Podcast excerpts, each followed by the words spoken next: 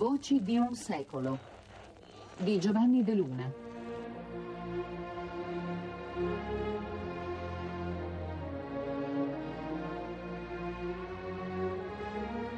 Il sogno di un impero.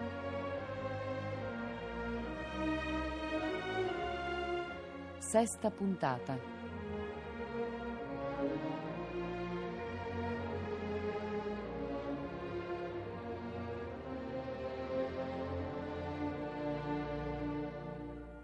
La guerra di Etiopia, alla quale è dedicata questo ciclo delle voci del Novecento, fu segnata da un tratto ideologico molto marcato.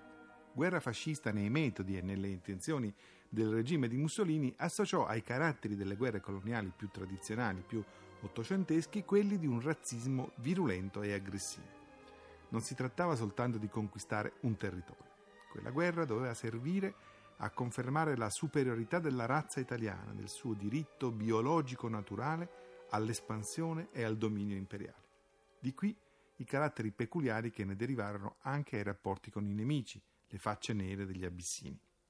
Proprio all'immagine del nemico è così dedicata la puntata di oggi, un'immagine, ve lo dico però subito in apertura, che si presenta molto molto più sfaccettata e complessa di quanto non fossero gli stereotipi razzisti agitati dalla propaganda fascista.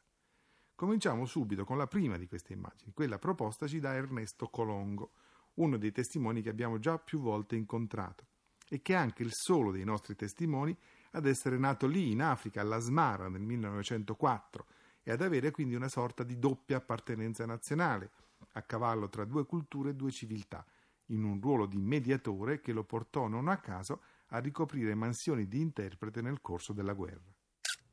Una volta, mentre trasportavo delle casse militari a Gondar, Arrivati in una certa zona siamo stati fermati da un um, coso mili- etiopico militare.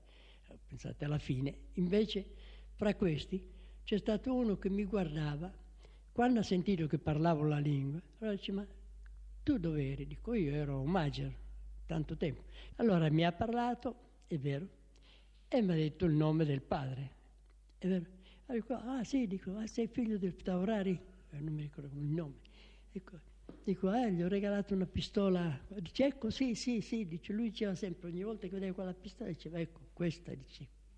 È un regalo fatto da un caro amico, dice, gli voglio bene come se fosse mio figlio, dice, un giovane, ma dice, tanto bravo. Allora ha detto, dice, ha parlato con i suoi amici e ci hanno fatto deviare con la macchina dalla strada, siamo andati fuori strada in mezzo ai cespugli, ci hanno fatto strada dove si doveva passare, siamo arrivati dove c'era cinque tukul e abbiamo prenotato lì.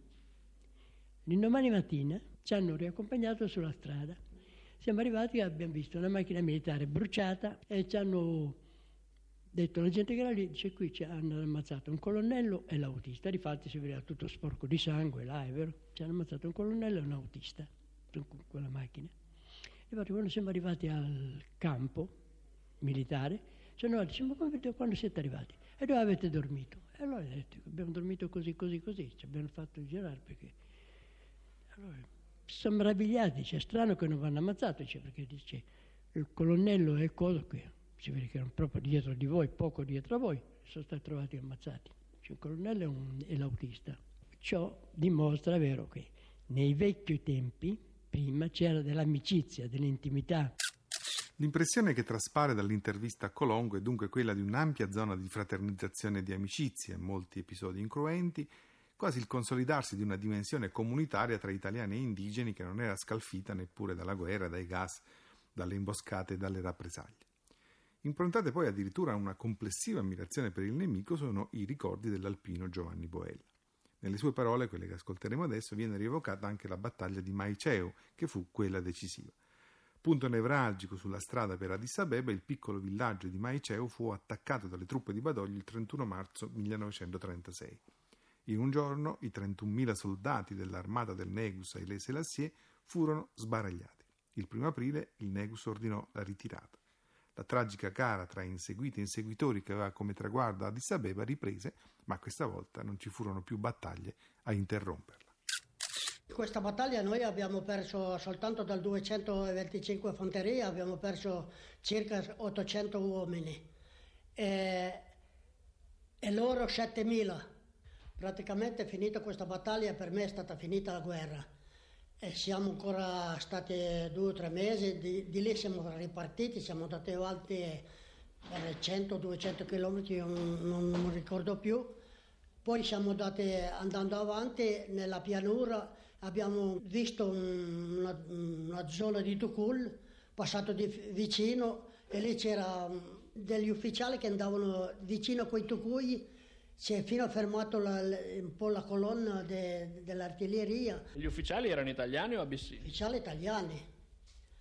Eh, sono andati lì sotto e vedevano che, si vedeva che facevano rientrare tutta la gente dentro, qualche vecchio e bambini e cose e poi davano il fuoco da fuori, bruciato tutto e poi si domandava, perché noi non ci poteva vedere, cosa hanno trovato dentro per fare questa, questa azione. Lì hanno, trovato, lì hanno trovato la macchina del cantiere, la, la macchina da scrivere, diversi oggetti, qualche vestito de, della moglie, via, tutte quelle cose lì. Allora hanno bruciato, hanno bruciato queste cose, 4-5 tucui che erano poi noi siamo andati avanti, abbiamo lasciato dietro. Brutta guerra, brutta guerra quella per l'Alpino Boella, i tuculli incendiati per rappresaglia dopo il furto di una macchina da scrivere, si accompagna il tetro spettacolo degli impiccati e delle spie bruciate vive. Ecco, lo spettacolo di quei morti, quello che adesso ascolterete nella testimonianza ancora di Boella, quelle tragiche messe in scena funerarie, dovevano servire a intimorire le popolazioni locali, a rendere manifesta direttamente nel corpo dei nemici uccisi la superiorità delle armi italiane. Boella si sottrasse a quella sorta di macabra pedagogia funeraria e nelle sue parole c'è spazio solo per l'orrore. Ho visto all'impiccagione di 12 soldati, dei suoi vicini. Chi è che li impiccava? Impiccava, erano loro che li impiccavano, uno dei suoi comandavano i nostri ufficiali. Erano spie che prendevano come, come ostaggio, poi eh, 12 l'ho visti all'impiccagione, proprio lì davanti. E 5 o 6 l'ho visti a bruciare su un mucchio di, di legno, di cespugli così, che avevano preso come spie, perché come spie come le prendevano? Vedevano quelli, quelli ascari che da, da, venivano da, sembravano gente de, dei locali, invece addentro avevano dei messaggi, niente vestiti ma un sacchetto al collo così con un messaggio e loro le prendevano, qualcuno le prendevano e guardavano il messaggio e sapevano che erano spie, portavano di qua e di là, avanti e indietro e loro bruciavano. Bruciati vivi? Bruciati vivi. Boella, lo ripetiamo, era un alpino. Di tutt'altro timbro e tono sono invece i ricordi di Giovanni Granata, volontario fascista e camicia nera. La stessa guerra e lo stesso nemico qui diventano invece l'oggetto soltanto di disprezzo, non c'è nessuna traccia di stima e di quelle che abbiamo ascoltato per esempio nelle parole di Boella. Gli abissini sono solo ribelli e massacratori di operai inermi.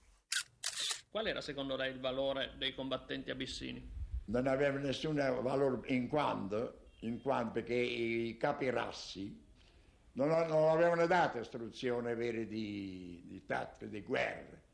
Allora venivano così, insomma, alla rambaggio, diciamo, sotto, queste scimitarre e, e, e più bastoni in mano, cimitari, bastone. E non avevano istruzione, non avevano tattico di guerra, non avevano per esempio... Allora, allora eh, venivano avanti così, ripeto, fino a prendere il parafiamme della mitragliatrice. Nonostante tutto, però, l'Italia ha rischiato molte volte di perdere la, la guerra. Sì, ha rischiato sì, perché ci sono state per esempio delle sorprese vere, eh, diciamo, di queste dei campi veri degli italiani lì, gli operai per esempio sono stati massacrati, e, e, e, ribelle, ribelle, no, no, no, no, no, no. non c'erano in fronte per esempio, non so, da parte, parte nostra, da parte loro, erano, delle, sorprese, delle sorprese che c'era per esempio il Rassemiru, il generale Rassemiru, che, che quello era potentissimo.